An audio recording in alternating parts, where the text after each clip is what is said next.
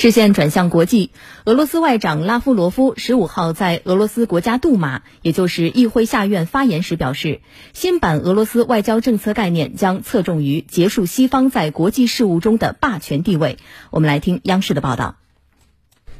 拉夫罗夫说，西方国家试图阻碍俄罗斯发展，甚至企图解体俄罗斯，让俄罗斯倒退。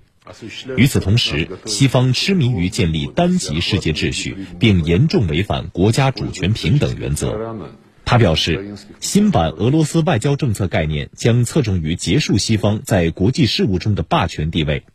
国际事务不应由西方一己私利决定，而应以公正的、普遍的利益平衡为基础。对于乌克兰局势，拉夫罗夫说，西方将乌克兰演变为反俄基地的路线一直没有转变。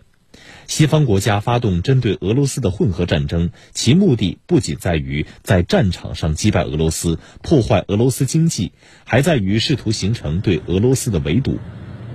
拉夫罗夫表示，西方国家如同在明斯克协议上的做法一样，在北溪天然气管道遭遇恐怖袭击一事上对俄撒谎，隐瞒事件真相。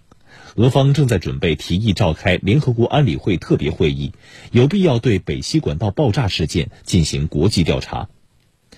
拉夫罗夫还表示，俄方正在重新审查本国在国际组织和国际条约下的各项义务。对于俄方利益受到侵犯的国际组织机构，俄方将暂缓缴纳会费。